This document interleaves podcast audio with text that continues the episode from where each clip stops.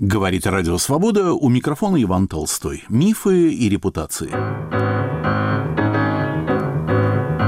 Переписка мудрецов. В московском издательстве «Роспен» вышла одна из значительнейших книг по истории двадцатого века. Значительна она не только своими внушительными размерами, тысяча сто сорок четыре страницы, вступительная статья и комментарий, но главным образом по глубине проникновения в проблематику. Речь идет о судьбе России как метрополии и России изгнаннической, эмигрантской. Два корреспондента на протяжении четверти века обменивались суждениями о наиболее серьезных, спорных и важных вопросах двух волн эмиграции – первой и второй. Нам повезло, что жили эти корреспонденты в разных странах и даже на разных континентах – во Франции и в Америке. Звали мудрецов Василий Алексеевич Маклаков и Марк Александрович Алданов.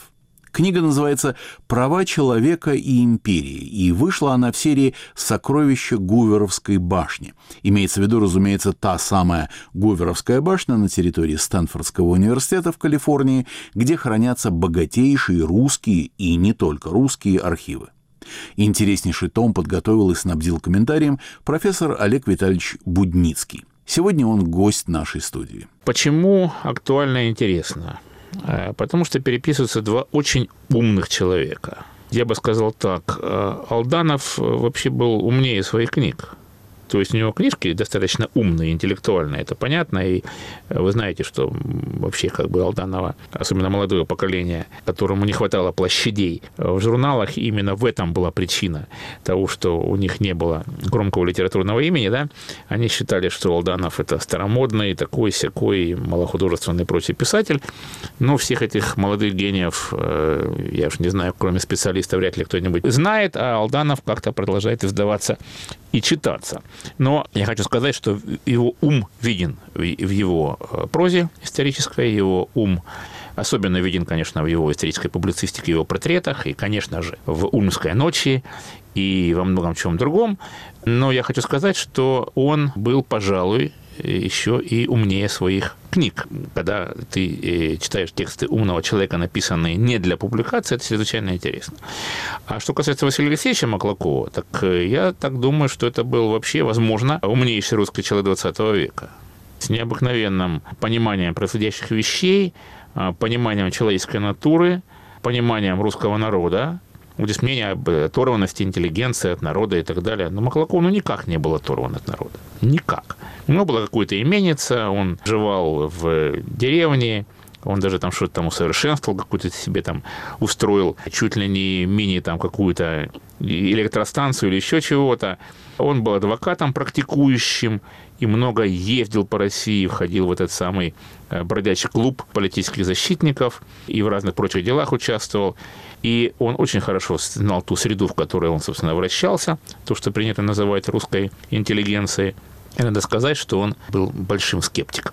Большим скептиком, с одной стороны, он был человеком энтузиастическим, в том плане, что он был очень активен в этой жизни, но он был человеком очень умным, и, возможно, это мешало ему, как считали некоторые, стать таким лидером, вождем. Он же был видным кадетом, самым правым кадетом. И в то же время он не был не только таким признанным лидером партии когда-либо и, наверное, не входил даже, собственно говоря, в лидирующую группу, хотя был таким очень известным, отчасти потому, что некоторые считали, что у него вот некий такой паралич воли, что он не способен брать на себя ответственность и не любит и не хочет этого делать.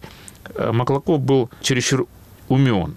Он видел разные сложности и проблемы и предвидел крах тех или иных предприятий, тогда, когда другие этого еще не замечали, а были в состоянии восторженности и упоения.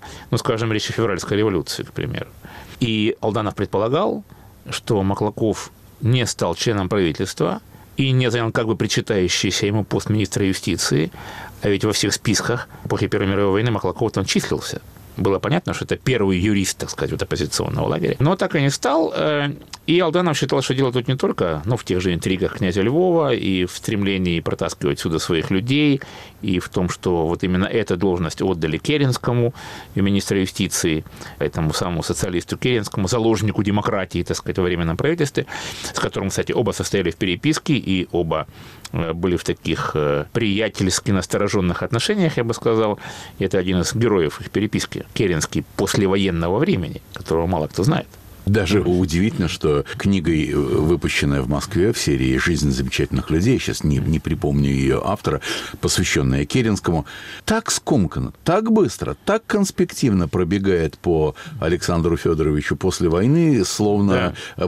от него не осталось многих тысяч писем, невероятной активной деятельности, Конечно. участия в холодной войне и так далее, и так далее. И просто лидерство в ряде крупных, ну, относительно, конечно, по эмигрантской политике, крупных организаций и явной поддержки, так сказать, зарубежных спонсоров. Спонсоров в плане политическом и в плане финансовом, потому что Керенский был самой видной и крупной фигурой. Это был единственный человек, который был главой русского правительства, и он вот жил в изгнании. То, что Керенский фигура совершенно непопулярная в силу сложившихся обстоятельств, никто не любит неудачников, да? А примерство Керенского трудно назвать удачным. И никто не любит свою первую любовь, которая так разочаровывает. Не случайно автор одной из биографий Керенского назвал ее «Первая любовь революции». Ну и потом, что стало из этой первой любви. Так вот, возвращаясь к Маклакову, возможно, потому что он как бы видел очень многое и понимал, и он как-то не брался за то, чтобы возглавить то дело, которое считал безнадежным. Ну а вторая причина, почему он, возможно, не стал лидером, это его увлеченность прекрасным полом. И, как говорили многие современники, он был готов оставить заседание важнейшее ЦК ради прекрасной дамы или той дамы, которая в тот момент казалась ему прекрасной. Ариадна Тыркова даже ему писала, что ну, что вы тут все пишете мемуары всякие там политики, а Маклаков в эмиграции выпустил четыре мемуарные книги. Одну из них в трех томах «Власть и общественность на закате Старой России», то, что печаталось второй по объему текста, опубликованного в «Современных записках», это мемуары Маклакова из прошлого. Публиковались, между прочим, с двадцать девятого по тридцать шестой год. Не хухры-мухры. Ну, скажу сразу, что первые по объему это были «Пути России» Фондаминского, одного из редакторов. Ну, скучнейший стариосовский текст. И, конечно, ничего близко похожего на мемуары замечательные Маклакова там нет. Не, не, не упрек, конечно, покойному, трагически погибшему Илье Фондаминскому, а, так сказать, в подчеркивание того, что текст Маклакова читается сейчас большим интересом, несмотря на некоторую его суховатость. Вообще, надо сказать, что письма Маклакова существенно выигрывают по сравнению с мемуарными текстами. Они гораздо более информативнее и откровеннее, ведь многие люди были живы, и Маклаков не считал возможным какие-то вещи публиковать, те, которые он доверял в письмах своим корреспондентам, тем, кому доверял, конечно. Так какие-то вещи он считал преждевременными, что их просто не поймут. И по степени свободы и литературного блеска письма существенно превосходят опубликованные тексты. Это один из парадоксов. Вот «Власть и общественность на закате Старой России», книжка тысяча девятьсот тридцать шестого года, «Первая Государственная Дума. Воспоминания современника», которая была завершена в тысяча девятьсот тридцать девятом году и даже набрана, но не поступила в продажу. Там из-за начавшейся войны. Из-за начавшейся войны. И вышла после нее. Насколько мне известно, тираж был вообще-то двести экземпляров. Это такой раритет. И даже в Ленинке ее не было, в Московской. Вот в историчке был экземпляр. Во время войны, сидящий в тюрьме сначала, обдумывал книгу, а потом, когда его нацисты, так сказать, выпустили все-таки, после двух с половиной месяцев отсидки, но запретили жить в Париже, он жил под Парижем у Нольде, Бориса Нольде, барона, своего приятеля. Там он написал «Вторую Государственную Думу», она вышла после войны, и по настоянию Алданова для Чеховского издательства специально он написал последнюю свою книгу из воспоминаний, которая как раз по хронологии охватывает самый ранний период. И она самая, на мой взгляд, лучшая и легкая, я бы сказал, из маклаковских книг. Там чрезвычайно много интересного и о московской жизни, и о студенчестве, о разных вообще вещах. Ну, не без историософии, как водится, но, слава богу, в заключении. Эта книга вышла в тысяча девятьсот пятьдесят четвёртом году, последняя, когда Маклакову было восемьдесят пять лет.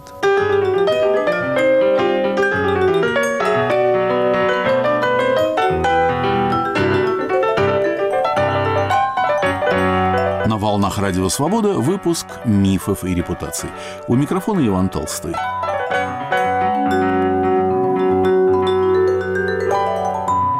«Переписка мудрецов».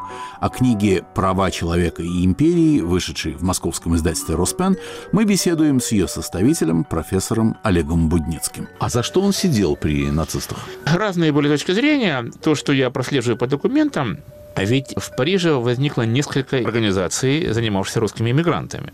Был прежний, так сказать, офис по делам русских беженцев при французском МИДе, как бы. Французского МИДа как бы не стало. А во всяком случае, что-то такое было в Виши, ну, там было вот в Париже. Так, непонятно что, но Маклаковский, этот офис, он считался как бы вот таким официальным учреждением. И был эмигрантский комитет, главой которого тоже был Маклаков. А там стали возникать разные пронацистские образования, во главе которых стояли то безумный князь Горчаков, потомок того самого Горчакова, то некий полковник Модорах, но потом назначенный фюрером русской эмиграции Юрий Жеребков. И на этом фоне Маклаков продолжал как-то свою деятельность. И он, в общем-то, немцев по существу игнорировал. Во всяком случае, той степени, в которой это было возможно. И дабы показать, кто в доме хозяин, и чтобы, значит, вот уже не было никаких таких других эмигрантских комитетов, Маклакова посадили вместе с его сотрудниками, некоторые арестовали. Но дополнительным фактором было то, что он был масон, и масон высокой степени. Так, и, и, как известно, масонство преследовалось нацистами. Но первично вот эта история с эмигрантскими организациями, которые нацисты хотели, так сказать, пресечь, те, которые ими не утверждены, и те, которые не подчиняются всецело нацистам и не проводят жизнь угодную им политику. А вот краткость этого срока, вы говорите, два с половиной месяца, чем была определена? Кто-то ходатайствовал за Маклакова? Надо было продемонстрировать. Ну, во-первых, понимаете, не будем путать, все-таки э, смешивать Францию и, скажем, СССР, оккупационный режим СССР, и, Фран... и во Франции это совершенно разные вещи. Во Франции даже те, кто был увлечен в движение сопротивления, там, э, откуда пошло резистанс, Борис Вильда и Левицкий, их же судили, был суд, были адвокаты. То есть вот такая была процедура. Представить себе невозможно, допустим, на территории СССР. То есть надо понимать разницу. Маклаков формально, ему нечего особенно было предъявить такого вот, да. Он был очень немолод все-таки. Он шестьдесят девятого года рождения, то есть в сорок втором году, когда его арестовали и посадили. Ну, еще далеко не древний, что называется, старик, но, тем не менее, человеку за семьдесят. Почти семьдесят пять, да. Да, так, значит, и он сказал, что нет, он больше не будет, так сказать, заниматься вот той деятельностью, которой занимался, да, это и было невозможно уже, да, и его вот таким образом освободили, обязав не жить в Париже и так далее. И этот человек, повторяю еще раз, необыкновенно умный и с необыкновенным жизненным опытом и необыкновенными знакомствами и дружбами, что делало его, в числе прочего, необыкновенно интересным для Алданова. Я говорю меньше об Алданове, потому что Алданов как-то известен больше. Маклаков происходил из очень известной московской семьи. Его отец был знаменитый в Москве профессор-окулист, профессор Московского университета. И впоследствии кто-то острил, что один из братьев Маклакова пошел, по-моему, тоже по этой линии, острили, что, значит, один брат-окулист, другой... забыл, как же это Василия Алексеевича это прозвали, а третий стрекулист, имея в виду родного брата Николая, Николая министра внутренних дел, реакционного, да? Чтобы вы представили себе картинку, значит, детства и круг общения, когда в Москве была эпидемия чего-то, уж не помню чего, чуть ли не холеры, да, то детей от греха подальше по каким-то соображениям, я уж не помню, то ли потому, что отец был медиком и вращался все-таки, хотя был окулистом, бывал, так сказать, в разного рода больницах, их пока определили пожить в дом Стива Облонского, московского губернатора Перфильева. И именно там мальчик Вася увидел какого-то мужика с бородой и в сапогах, еще удивился, что он делает в доме губернатора. Это был Лев Николаевич Толстой, с которым Маклаков впоследствии сдружился, что звучит почти невероятно, ибо разница в возрасте была худо-бедно сорок один год.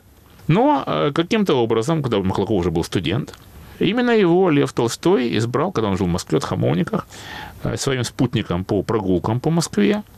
Сам Маклаков, присущий ему скромностью в некоторых отношениях, говорил, что почему он гулял со мной и беседовал, но ему нужно было, чтобы его мозг отдыхал. вот, после, так сказать, этой работы. И он был, одно время увлекался толстовцем. Он жил в какой-то толстовской колонии, Маклаков. И Маклаков поступил, закончил школу с медалью серебряной. Школу, гимназию, конечно, да. За какие-то там выходки ему там снизили, да. Ну, стрекулист. Вот, значит. Но стрекулистом прозывали его братца Николая. Ах, все-таки министра. Да-да-да. Значит, так... Он поступил на естественное отделение Московского университета. У него были проблемы с полицией, поскольку он был активным участником студенческого движения. И особенно он вдохновился, когда съездил во Францию, когда там отмечали столетие революции. И он вообще там познакомился, и там же Всемирная выставка и прочее. Он познакомился там со студенческим движением, с какими-то людьми, со студентами. У него прекрасный французский язык. И он думал отправить на Всемирный студенческий съезд каких-то делегатов. Там. Целое дело было, в общем. Его арестовали. Арестовывали, кстати, за участие в студенческих движениях. Совершенно движение не политическое. Как бы, ну, любая форма общественной организации была в России под запретом. Кончилось дело, кстати говоря, тем, что он перешел с естественного факультета на историко-филологический.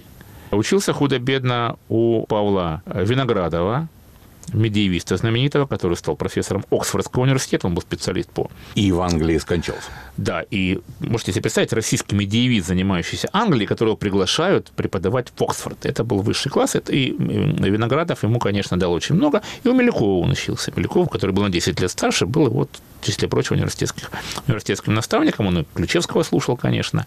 Кто же не слушал Ключевского, участие на историческом факультете. И публикация Маклакова, одна из первых, это научных, в ученых записках Московского университета, избрание жребием в Афинском государстве. Студенческая работа, на которую ссылались вполне, вполне серьезные ученые, включая Ростовцева. И там было два текста в этом томе ученых записок. Один принадлежал перу Маклакова, другой перу его университетского приятеля Михаила Гершинзона. Михаила Гершинзона, о котором очень интересно он пишет в своей последней книге воспоминаний. Так что вот такой круг, значит, общения, и как же этот самый студент-естественник, потом выпускник историко-филологического факультета, каким образом вдруг он переквалифицировался в адвоката. А умер отец. Он старший брат, большая семья. Если мне память не изменяет, там, значит, было девять детей в общей сложности. Мать рано умерла.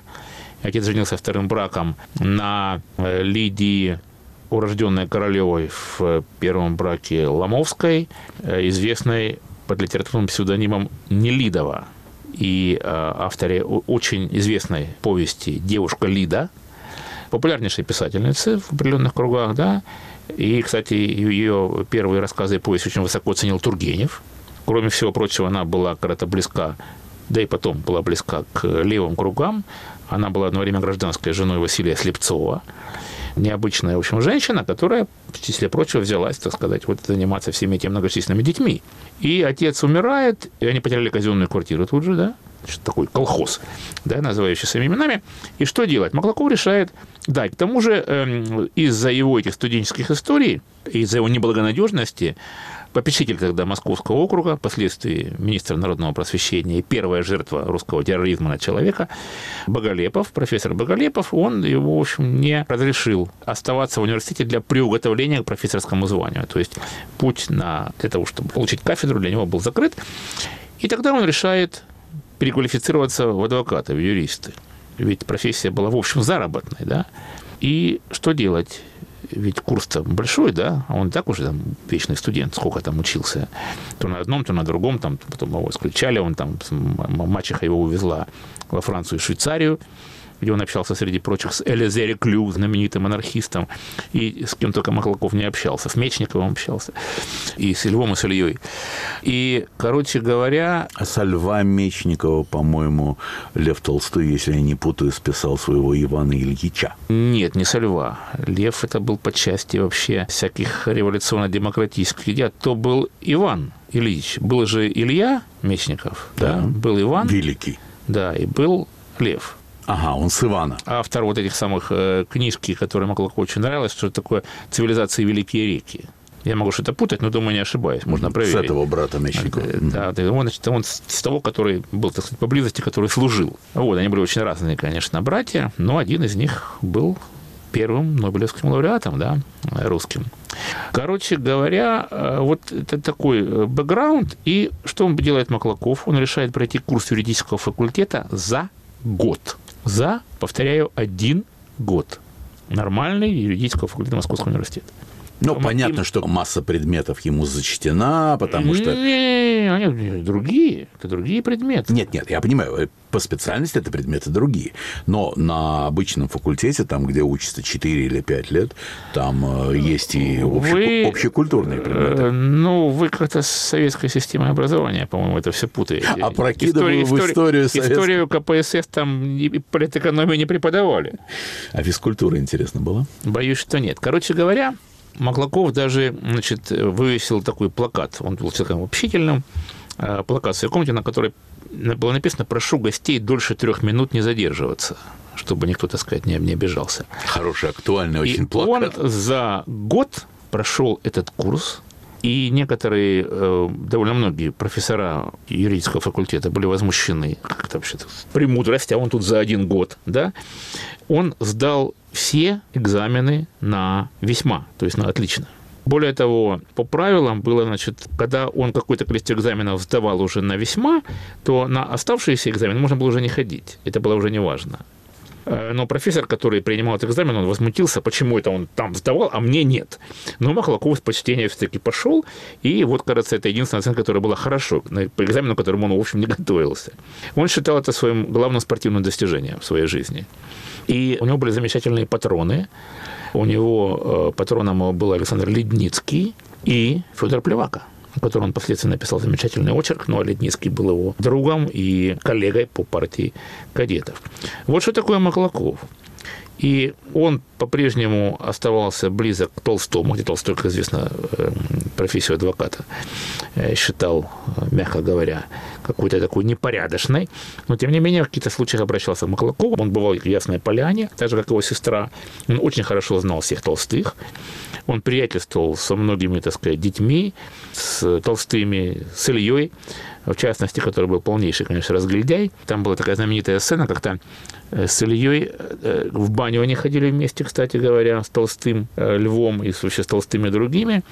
И у Маклакова, интересно, там в этих самых банях есть. Лев Николаевич любил ходить в самые такие простые бани. Лев вот. Толстой любил ходить да, в бане. Да, да, Хармс. Да, да, да, да. Это, это, это правда. Это, это, это не только Хармс, это правда. И одна, они, значит, были, пошли в Прагу, и Илья, значит, который там пытался подтрунить над Маклаковым, он, значит, сказал этому самому официанту: «Принеси нам то, чем Василий Алексеевич себе на жизнь зарабатывает». А тот только спросил, с горошком или, значит, там с пюре. Ну, что там, по-моему, был, значит, горошек. Он, значит, приносит. Илья торжествующе приподнимает крышку над этой самой. Говорит: «Что я тебе сказал принести? А ты что принес?» – возмутился Илья. Оказывается, Илья предполагал, что официант принесет язык, а тот ага. принес мозги. Отличная история. Да, да, это знаменитая история, которая встречается, кстати, не только в маклаковских переписках и рассказах, это встречается у мемуаристов разных. Это случай, который пошел, так сказать, по Москве. И Илья возмущенно сказал, что не получишь чаевых, но пришлось заплатить мне, писал в этом письме Алданова Маклаков. Вот такая, значит, история. И он был земский деятель, он был секретарем кружка «Беседа», как уж там понимали протоколы, которые он вел, члена кружка, мне это, это загадка, потому что почерк Маклакова – это отдельный сюжет, который, о котором можно говорить очень долго. Вот такая фигура, уже известная в начале века по ряду процессов. И чтобы говорить о круге общения, кроме вот тех людей, которые впоследствии станут, собственно, основателями, ядром и партии кадетов, и вообще вот русского либерализма, я хочу сказать, что он приятельствовал с Чеховым Антоном Павловичем.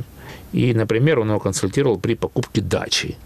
И в его письмах содержится, среди прочего, рассказы о Чехове разного рода, такие неожиданные. Например, он был уверен, что Россия победит в войне с Японией. И он совершал путешествие в свое время в Японию Чехова, да, он очень сочувствовал японцам, потому что это очень культурный народ такой, и вот тут, значит, мы их там побьем, и ему было жалко японцев. Но не тех, как выяснилось, не тех пожалел, да.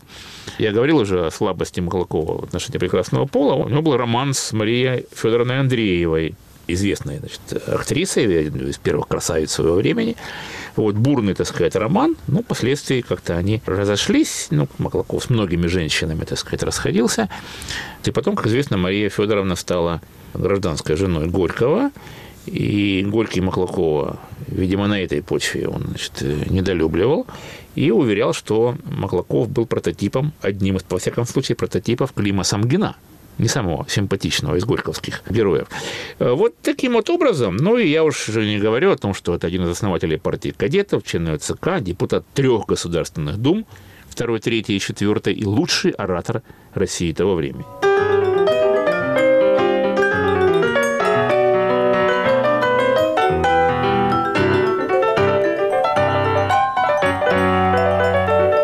Мифы и репутации на волнах свободы. У микрофона Иван Толстой.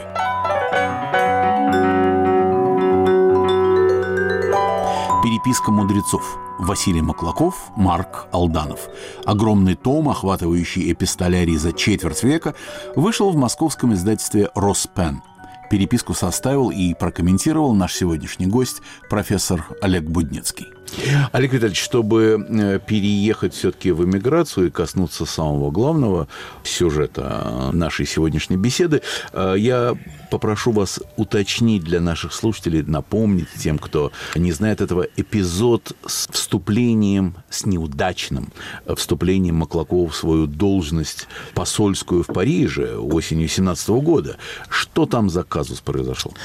Ну, как я уже говорил, Маклаков отнесся довольно скептически к февральской революции, и он с большим, ну, удовольствием, неудовольствием, скорее с удовольствием, чем нет, принял должность посла в Париже, посла Временного правительства. И он явился к Луи Барту, тогдашнему министру иностранных дел, вручать верительные грамоты восьмого ноября тысяча девятьсот семнадцатого года. Я вам хочу сказать, что это относительная неудача. Лучше было быть восьмого ноября в Париже, нежели в Петрограде, я бы сказал так. И, собственно говоря, в Париже Маклаков и задержался на последующие сорок лет. Ибо Маклакову было суждено прожить долгую жизнь. Он скончался на восемьдесят девятом году жизни, в пятьдесят седьмом году, в Швейцарии, куда он поехал лечиться, лечиться ваннами. У него болели ноги, и он был таким полупризнанным послом до двадцать четвёртого года, когда Франция признала СССР, а потом был, значит, назначен французским правительством главой офиса по делам русских беженцев при французском министерстве иностранных дел, и одновременно был избран иммигрантским, представителем иммигрантских организаций, председателем иммигрантского комитета в Париже. И вот в должности главы офиса там менялись немножко названия, но суть осталась та же, он и был до конца буквально своих дней. И в этом своем статусе он и вступил в переписку с Марком Александровичем Алдановым. Ну, он вступил в статусе, прежде всего, уже приятеля и товарища по масонской ложе. И Маклаков, и Алданов принадлежали к числу, так сказать, отцов-основателей русских масонских лож в Париже, и были оба масонами высокого градуса. И хотя первое письмо, по крайней мере, сохранившееся, это письмо Алданова Маклакову двадцать девятого года, в котором он благодарит его за присланный оттиск его, значит, воспоминаний из современных записок. Оттиск был послан с надписью, и Маклаков... Алданов, конечно, пишет, что он ничего в этой надписи не понял. Но это рефрен, который будет сопровождать до последних вообще дней. Маклаков знал Алданова. Я не знаю, когда он познакомился с ним лично, но как литератора он его знал, по крайней мере, с двадцатого года. Потому что в своей речи блистательной, произнесенной в Париже в начале двадцать первого года, «Большевизм и Толстой», Маклаков цитирует книжку Алданова «Ленин». Я думаю, многие слушатели удивятся, что за Ленин такой, да, и которого, так сказать, нет в трудах Алданова. И вот этих вышло, по-моему, по меньшей мере, три собрания сочинений Алданова в постсоветский период. Это биография Ленина, вышедшая в девятнадцатом году в Париже, написанная Алдановым по-французски. Алданова, как и у Маклакова, был прекрасный французский язык, ибо Алданов, сын богатых сахарозаводчиков киевских, настоящая фамилия его Ландау, как мы знаем, и Алданов – это анаграмма, псевдоним его настоящей фамилии. Он учился химии, он был, как по его собственному определению, физико-химиком. Он учился в Париже, и он работал, занимался исследованиями до Первой мировой войны в той лаборатории, где работали, скажем, Поль Ланжевен, Пьер и Мария Жолио-Кюри, Эрен, прошу прощения, Жолио-Кюри, так. Вот такая была среда. Такая среда, и Алданов впоследствии выпустил пару книг, между прочим, по химии. По-французски. Одна вышла в тридцатые годы, другая вышла после войны. И э, когда началась война, Алданов пошел в французское министерство, э, военное министерство с тем, чтобы его использовали как химика. То никто еще не знал, что все-таки химической войны не будет, что немцы, так сказать, побоятся применить газ. И не потому, что они были такими гуманистами, а потому что э, в ответ британцы и устами Черчилля обещали э, сбрасывать, так сказать, химические бомбы на германские города и потравить немцев как крыс. Так, ну, угроза была существенная. Ну, и многие другие вещи были, которых можно было использовать химика. Но Алданов застал такую неразбериху в этом во всем и такое непонимание, что происходит, чего делать, что еще до вот этого крушения Франции он был настроен очень скептически, был уверен, что если что-нибудь начнется всерьез, Франция будет разбита. Повторяю еще раз, я не знаю, когда они познакомились лично, а Алданов появился в Париже в девятнадцатом году, и не как писатель, у него были не эстетические расхождения с советской властью, вполне себе политические. Он был член партии, трудовой партии народных социалистов, так? И партия вообще, конечно, была не слишком большая, ну, она была довольно серьезной как-то в России, но в эмиграции, конечно, членов этой партии можно было пересчитать уже в конечном счете по пальцам даже не, не двух, а одной руки, но тем не менее, это были люди заметные. Среди народных социалистов был, кроме Алданова, Сергей Мельгунов, а так был Дмитрий Одинец, вернувшийся в СССР. В общем, пути разошлись довольно далеко. Вот. И Алданов, собственно, как писатель состоялся в эмиграции. Ну, вот одна из таких первых его заметных книг – это «Ленин», на русском языке несуществующий, насколько мне известно. И потом, что нам точно известно, что Алданов и Маклаков каждый четверг встречались за завтраком, завтраки в Париже поздние, у Софии... Ну, это просто это их название завтраки, по-нашему да. Это обеды. Обеды, да. В двенадцать или в час, скорее. Да, приблизительно да. так, да.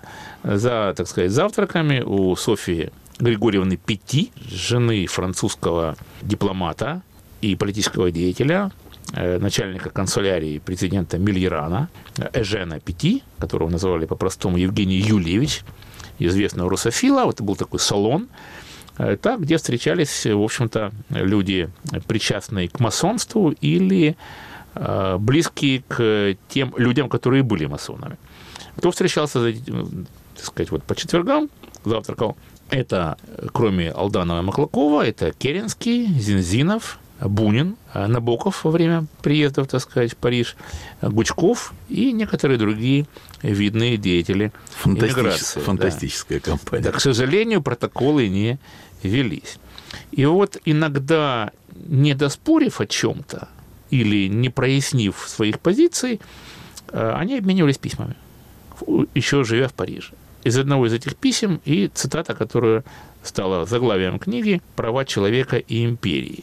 По вашему выражению, пишет Маклаков Алданову, права человека империи и так далее. А это очень интересно, потому что в этом споре как будто бы Алданов отстаивал права человека, а Маклаков права империи, права государства. Но на самом деле суть вот в чем была, и это одна из важнейших проблем, которые постоянно волновали Маклакова, и которые он с разными корреспондентами обсуждал.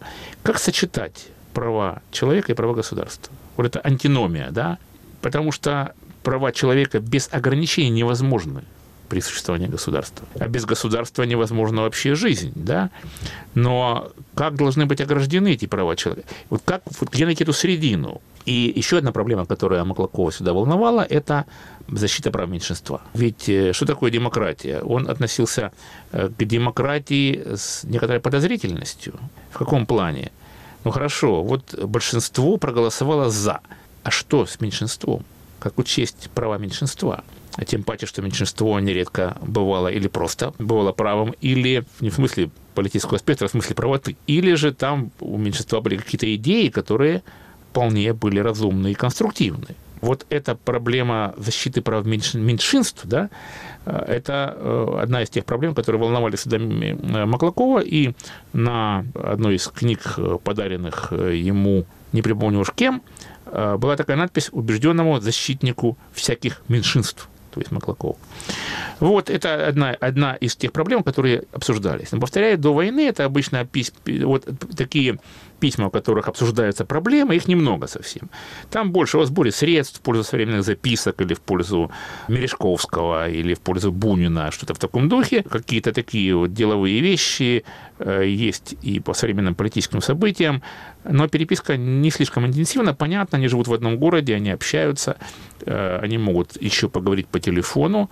Маклаков еще все-таки что-то слышит, потом он теряет слух и, как он сам писал, превращает в глухого урода, потому что он не слышит, и, не...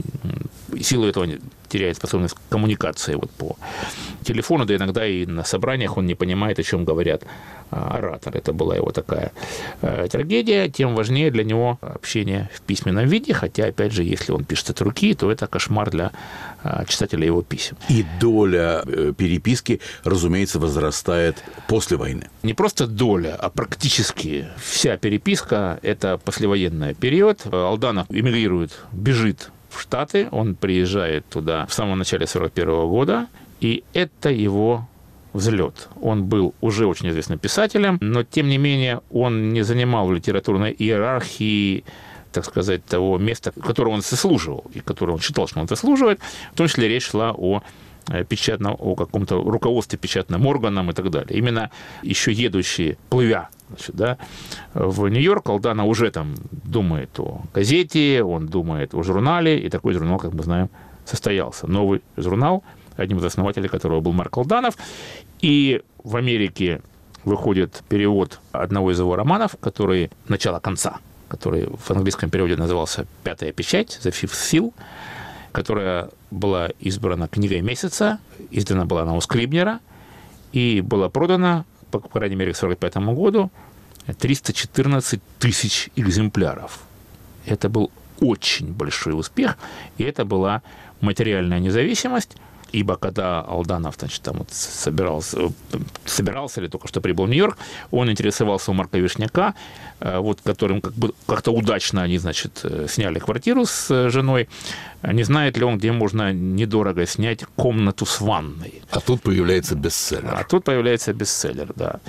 И они были отрезаны друг от друга во время войны, и вот возобновляется переписка, точнее, начинается по-настоящему переписка с самого конца сорок четвёртого, ну, это одна записочка по-французски Маклакова, открытка, в Нью-Йорк с сообщением о том, в каком состоянии русская миграция находится, кто жив и кто не жив, очень коротко, и потом начинается интенсивнейшая переписка с сорок пятого года.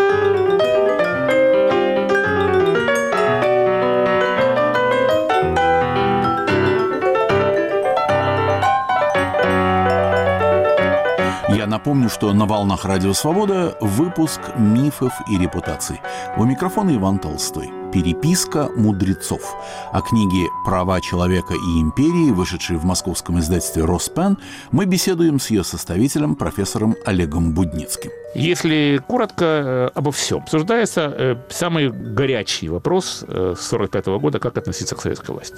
Особенно после знаменитого, потрясшего всю эмиграцию, визита Маклакова и нескольких других видных эмигрантов в советское посольство двенадцатого февраля сорок пятого года с предложением примириться. примириться, потому что советская власть доказала, что она национальная, она одержала победу в войне, вроде бы там идет возрождение церкви и так далее. Погоны произвели на всех, конечно, потрясающее впечатление, восстановление в правах слова офицер и так далее и тому подобное. И надежда на эволюцию власти, а казалось, что вот она, эволюция видна, и на армию. Армия скажет свое слово. Не может же армия, так сказать, допустить, чтобы все было как раньше. Но это были все, как мы знаем теперь, иллюзии. И разошелся Маклаков с советской властью как раз тому самому вопросу о правах человека. О чем он и написал в одной из газет, которая вскоре стала совсем уже просоветской, русские новости, возникшие в Париже и претендовавшие на то, что они преемник последних новостей. Но там, кроме логотипа и одной части названия, ничего, конечно, не было общего с прежними, прежними знаменитыми последними новостями. И Маклаков там публикует статью «Иммиграция, советской власти и иммиграция», в которой как раз выдвигает это условие – права человека, чего не собиралась никак соблюдать советская власть. А вот на эту тему переписка интенсивнейшая и полемика. Алданов никаких иллюзий не строил, но в то же время он считал, что нельзя подвергать остракизму и рвать с теми людьми, которые как-то совершили этот жест по отношению к советской власти, потому что мы все-таки не можем влезть в шкуру. Да? И Маклаков об этом писал. Вы не представляете себе, что здесь было, и человек, не живший при оккупации и не видевший гнусного, мерзкого коллаборационизма в значительной части эмиграции, он не может понять того движения, которое мы, так сказать, сделали, когда мы возлагали надежды на победу Советов, по существу, да, и это было спасение. Так что вот об этом разговор, и потом, когда становится понятно, что советская власть никак не эволюционировала, и начинается э, вот этот мерзкий послевоенный период, мерзкий в том в плане, я имею в виду, ужесточение режима, преследование мысли какой-либо, да, известное постановление журнала «Звезда Ленинграда», борьба с этим космополитикой и прочее, прочее, прочее. И э, начинается холодная война, и, собственно говоря, это переписка эпохи холодной войны. Холодной войны обсуждаются, например, такие вопросы. Как вести себя эмиграции в случае начала войны между СССР и США? А война вполне может быть ядерной.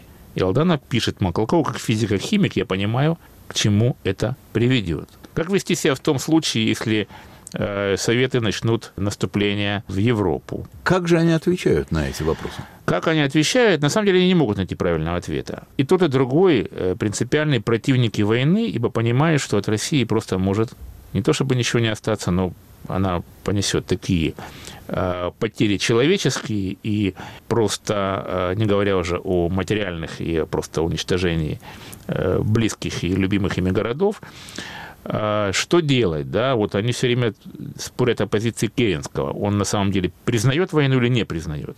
Ведь иммигрантские организации, которые стали ревитализироваться, стали, так сказать, вот, э, получили новый импульс. Во-первых, появилась вторая волна. Как бы молодые люди, которые были готовы бороться с советской властью, и часть из них власовцы бывшие. Как к ним относиться? Это был серьезнейший вопрос. Да? Алданов был абсолютно непримирив. Маклаков считал, что э, надо все-таки дифференцированно к ним относиться.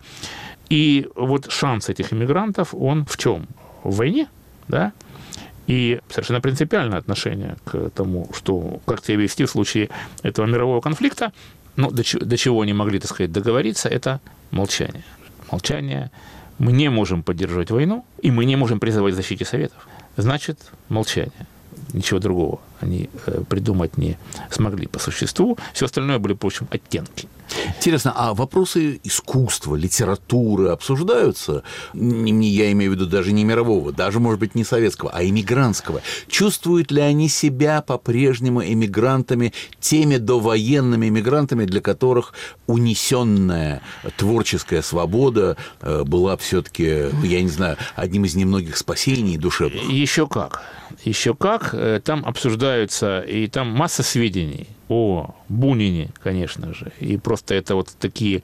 Алданов, близкий друг Бунина, и, наверное, самый один из ближайших его друзей.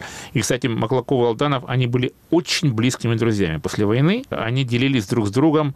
Я даже думал, публиковать это или нет, потому что решил публиковать буду все. Болезнями, и вообще всем-всем-всем, буквально всем-всем-всем. И эта переписка необыкновенно интенсивная. Ну, что сказать, тысяча сто сорок три страницы в этой книжке. Так, значит, ну, там, конечно, и вступительная статья, большие комментарии, но львиная доля, конечно же, сами, сами тексты. Конечно, там масса сведений о писателях, о их житие, бытие. Конечно, Бунин, конечно, Набоков и многие другие, в том числе всякие разные, вроде там Бурова, скажем, да, любопытные вещи. Конечно, обсуждение литературных произведений, алдановских, и вообще о жанре исторического романа, там необыкновенно интересные строки, написанные как Алдановым, так и Маклаковым. Истоки очень там подробно обсуждаются. Алдановский Алдан, роман. Алдановский роман, да, такой монументальный, да. «Умская ночь» Алданова, Потом очень интересное взаимоотношение с издательством этим, издательством имени Чехова, чудом вдруг возникшее и наиздававшее множество всего. Алданов же был его литературным консультантом, по существу, да. И о том, как, как Маклаков пишет свои воспоминания, обсуждение этих воспоминаний, очень интересно. Так же, как вообще процессы издательские. Издание, история с изданием Второй Думы Маклакова, вот, написанной в деревне у Бориса Нольде, обсуждение маклаковского сборника «Речи» в сорок девятом году, вышедшее в Париже к его восьмидесятилетнему юбилею. Блистательный, очень интересный сборник. И единственное собрание речей Маклакова, лучшего российского оратора. Там есть и речи, и есть некоторые там очерки о Толстом и прочем. Там очень интересные рассуждения и обсуждения Толстого как человека, толстовского учения, конечно, толстовской прозы. Как я уже говорил, там есть сведения о Чехове и о многих-многих других. Переписка очень густо населена людьми разными. Там не самых, если говорить о политических фигурах, то я уже говорил, Керенский – это просто одна из самых часто там упоминаемых фигур. И встречи, формальные и неформальные разговоры, политические позиции, различные мигрантские организации самого разного толка, Лига борьбы за народную свободу, Союз борьбы за освобождение народов и много-много чего другого. Практически нет мигрантской организации, которая бы там как-то не обсуждалась, а оба они обладали такой инсайдерской информацией, не входя ни в одну из этих организаций, тем не менее, они очень много знали о всяких там съездах, решениях, о проблеме сепаратизма, о проблеме единства или распада России. Надо сказать, что случилось с СССР, было бы обоими воспринято как кошмар.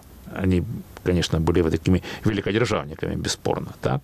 Очень насыщенная э, в этом плане переписка. Проблема коллаборационизма чрезвычайно интересна. Французского коллаборационизма, очень подробно обсуждав, обсуждавшаяся ими, и роли личности Петена, так, маршала Петена, и у русских, у русских коллаборантов тоже очень любопытно.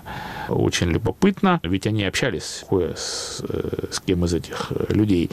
В общем, о том, что происходит в СССР, чрезвычайно любопытные наблюдения о том, что будет после Сталина. Они же дождались, Сталин умер. Да, значит, вот это очень интересно, этот аспект. Насколько правительские способности того и другого корреспондента оказались мощными, адекватными, интересными? Интересными. Но вы знаете, я уж не припомню, не, не припомню деталей, а э, в каких-то мелких э, деталях э, они, конечно, вряд ли что-то могли предвидеть, и мы же знаем, да, определение крымской политики, что это борьба бульдогов под ковром. Э, так, но то, что вообще случится, они хорошо понимали. Э, Маклаков это яснее сформулировал даже не в переписке с Алдановым, переписки с Борисом Бахметьевым, мною ранее опубликованной. В трех томах. Да, да. И он там просто описал, как будет происходить разложение большевизма. Он описал это именно так, как это случилось. Но это произошло не через там, десять или пятнадцать там, лет, а это произошло через семьдесят лет после того, как Маклаков вот это вот пророчил. Начало двадцатых он показывает, как большевики будут перерождаться, как будет происходить такая нормализация большевизма, его, так сказать, термидаризация, обуржуазивание, если угодно, и как будет происходить вот это вот самое разложение, распад и превращение во что-то другое. Маклаков был сторонником эволюции, он не любил революций никаких и полагал, что революция – это зло, что чистая правда. Так революции пожирают и своих детей, и революции разрушают много чего. И хотя из некоторых, некоторых революций вырастает новое общество, новый мир, и в конечном счете революции некоторые являются локомотивами истории, да, и, так сказать, двигателями прогресса, но цена, которую платит поколение, которое живущее, живет во время революции, оказывается очень часто чрезвычайно высокой или просто неприемлемой. Ибо после революции ничего не остается от того, за что как будто бы боролись. И на этом мы заканчиваем выпуск «Мифов и репутаций», посвященный сегодня выходу в московском издательстве «Роспен» книги в тысяча сто сорок четыре страницы толщиной «Переписки двух столпов русской эмиграции» Василия Алексеевича Маклакова и Марка Александровича Алданова. Том входит в серию «Сокровища Гуверовской башни». Книгу составил и подготовил профессор Олег Будницкий. Над программой работали режиссер Илья Бобчинецкий и редактор Иван Толстой.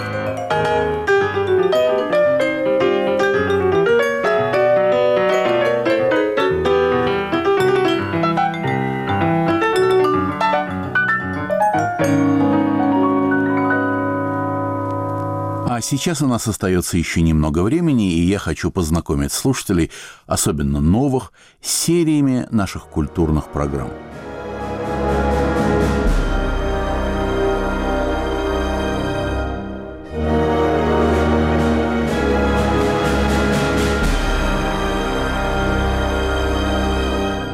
«Внимая ужасом войны» – серия программ о Первой мировой войне.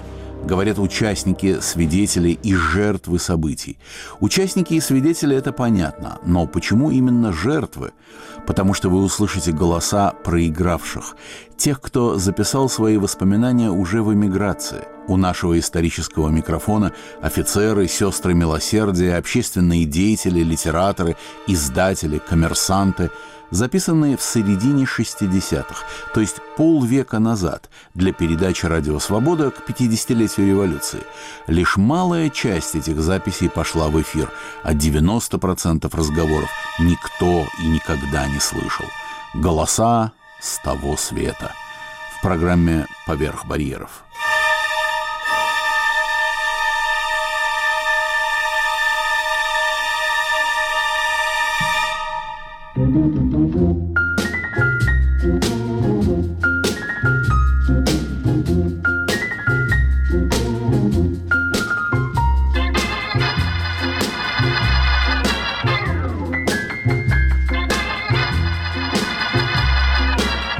Другой цикл называется «Сэ-ля-ви» – непериодические разговоры с Андреем Гаврилловым.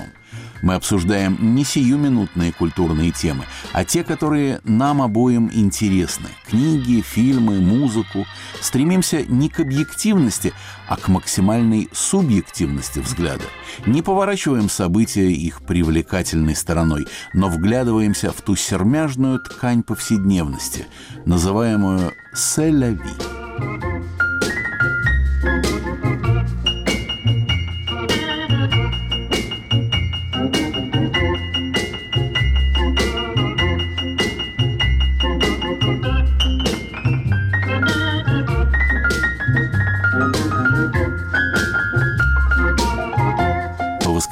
Эфир отдан мифам и репутациям. Здесь идут беседы о русской словесности с Борисом Парамоновым.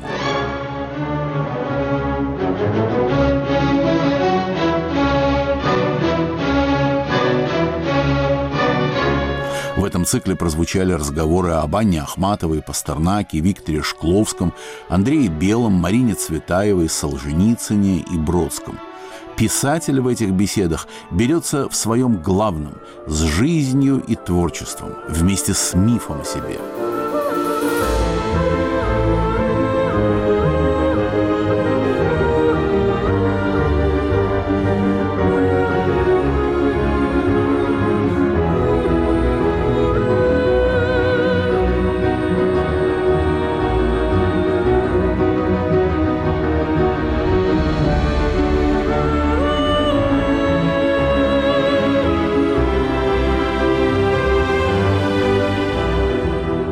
В воскресенье звучит и программа «Учителя».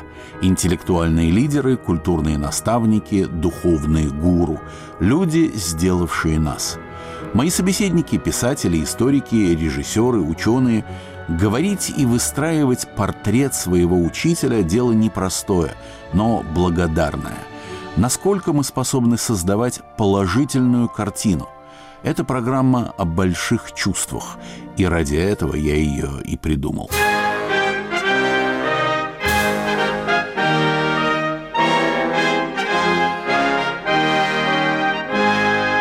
Уже несколько лет мы с Андреем Гавриловым ведем алфавит инакомыслия. В этом проекте передачи о людях и явлениях, изменивших атмосферу советской истории, а иногда и повернувших политические намерения руководителей партии и государства. В алфавите инакомыслия для нас нет ни генералов, ни рядовых. Перед историей все равны, как перед алфавитом. Такова небольшая панорама, предлагаемая вниманию наших слушателей и читателей. Все это на сайте «Радио Свобода», на странице «Герои Ивана Толстого», которая обновляется дважды в неделю. Заходите, почитать и послушать.